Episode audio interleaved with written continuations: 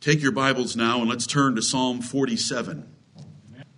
Psalm 47, and let's worship the Lord with a psalm.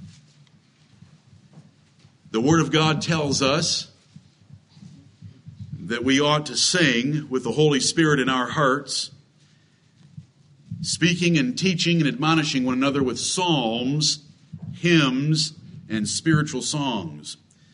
And we will try to accomplish all that. This is a psalm of triumph, a psalm of victory, a psalm of success, and a psalm of glory to God. Amen. Every man loves a winner. Every man loves a winning cause. And there is no winning cause like the kingdom of heaven. Amen. And the Lord Jesus Christ, who is our conquering prince, King of kings and Lord of lords. Amen. Let's stand together and read in unison Psalm 47. Together. Oh, clap your hands, all ye people.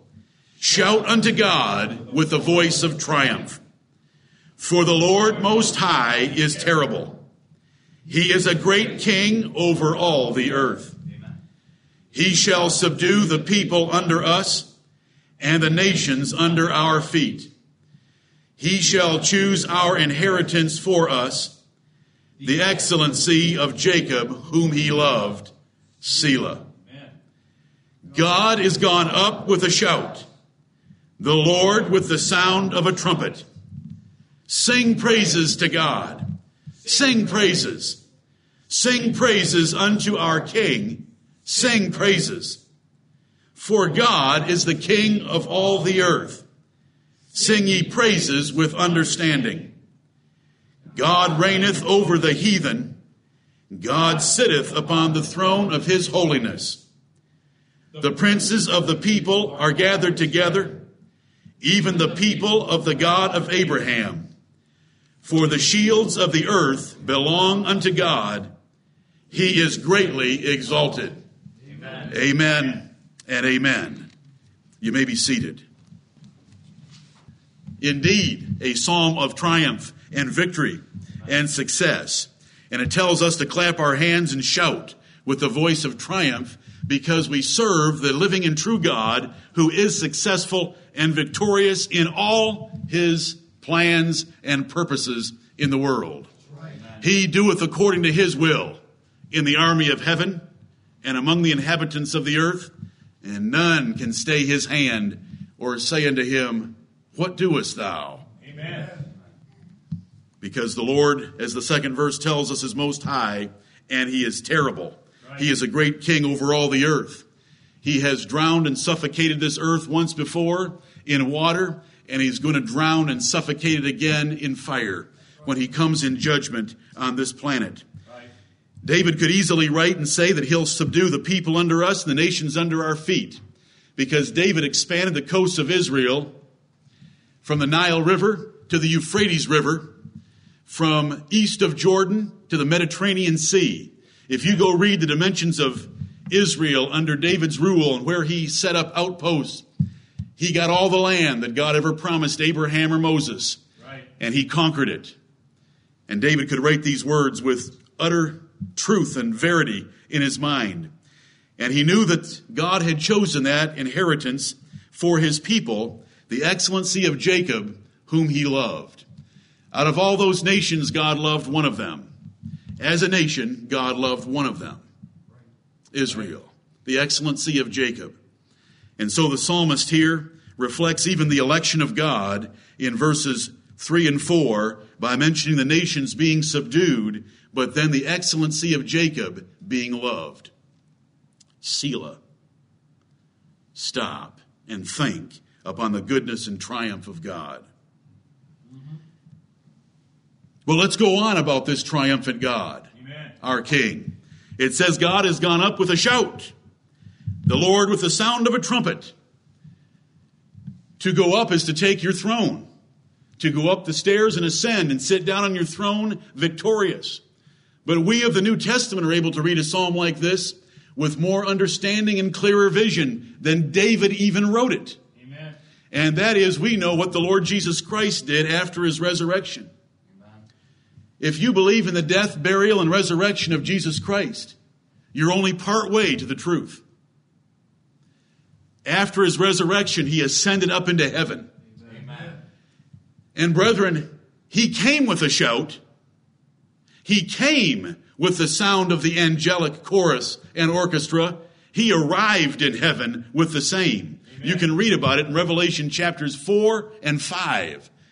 God has gone up with a shout. The Lord with the sound of a trumpet as he ascended into heaven and took the book of the everlasting covenant out of the hand of him that sat on the throne and opened the seals thereof, which contain all the blessings that were given to us in Christ Jesus Amen. before the world began. Right.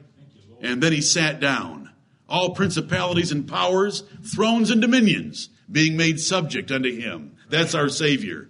He's the one I represent this morning as his ambassador and your servant. Kiss the Son, lest he be angry and you perish from the way when his wrath is kindled but a little. Right. If any man love not the Lord Jesus Christ, let him be anathema, maranatha. Amen. Look at that sixth verse, brethren. Do you wish you could go back and sing the two songs we've already sung because you only gave it a partial effort? Sing praises to God. Sing praises. Sing praises unto our King. Sing praises. Amen. No points off for redundancy. This is written by the Holy Spirit. Right, man. No points off. The emphasis is there for a purpose for us to love singing and realize that the Lord of heaven loves singing. He loves us to sing praise unto our King, and so we should enjoy every minute of singing that we get. It doesn't say play in the New Testament, it says sing, so we can understand this verse well. We want to sing as the next verse tells us with our understanding. Right. Isn't it wonderful that that rule that Paul gave, I will sing with the Spirit and I will sing with the understanding. You cannot play with the understanding, but you can sing with the understanding. You might be able to play with the Spirit, but you cannot play with the understanding.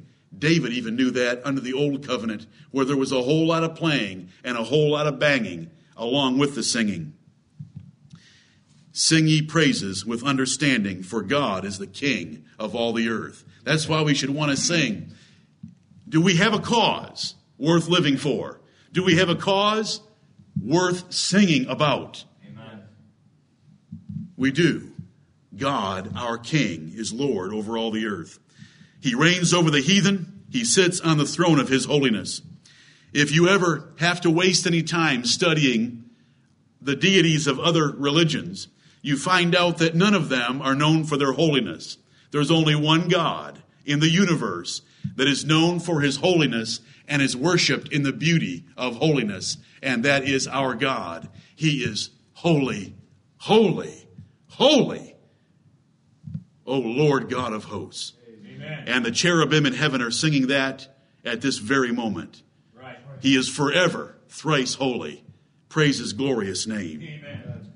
The princes of the people are gathered together, even the people of the God of Abraham.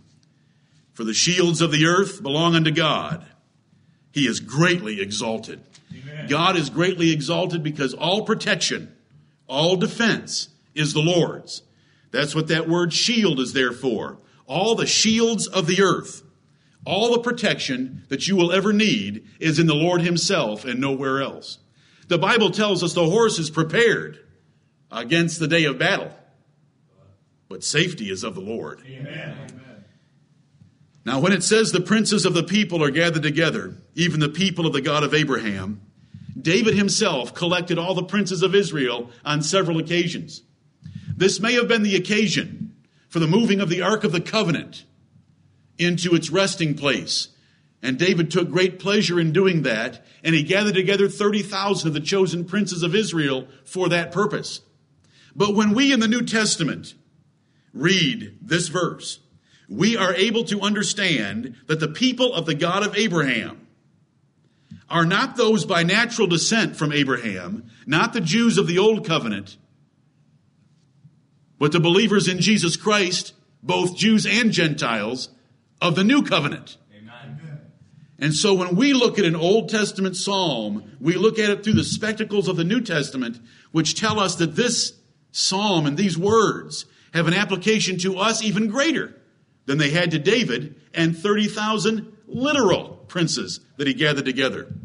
The Bible tells me that you, my brethren, have been made by the Lord Jesus Christ kings and priests unto our God. Amen. I would say that a king and a priest deserves the title of prince at least. And so when we read about the princes of the people of the God of Abraham, we understand the Abraham of the spiritual promises of God's word. Abraham is the father of the faithful. And as we had remind as we had a reminder even on this past Wednesday evening, if you are Christ, then are ye Abraham's seed and heirs according to the promise. Amen. The promises of God made to Abraham were made through his seed, and that seed is not a race.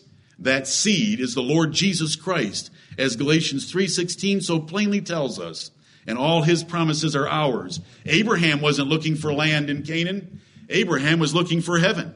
Abraham wasn't looking for Jerusalem in Palestine. Abraham was looking for Jerusalem which is above, which is the mother of us all. Right. therefore, this psalm is ours in the fullest sense of the word, and we ought to rejoice in it. Sing praises unto God. Sing praises. Let's worship him. He is highly exalted in the earth.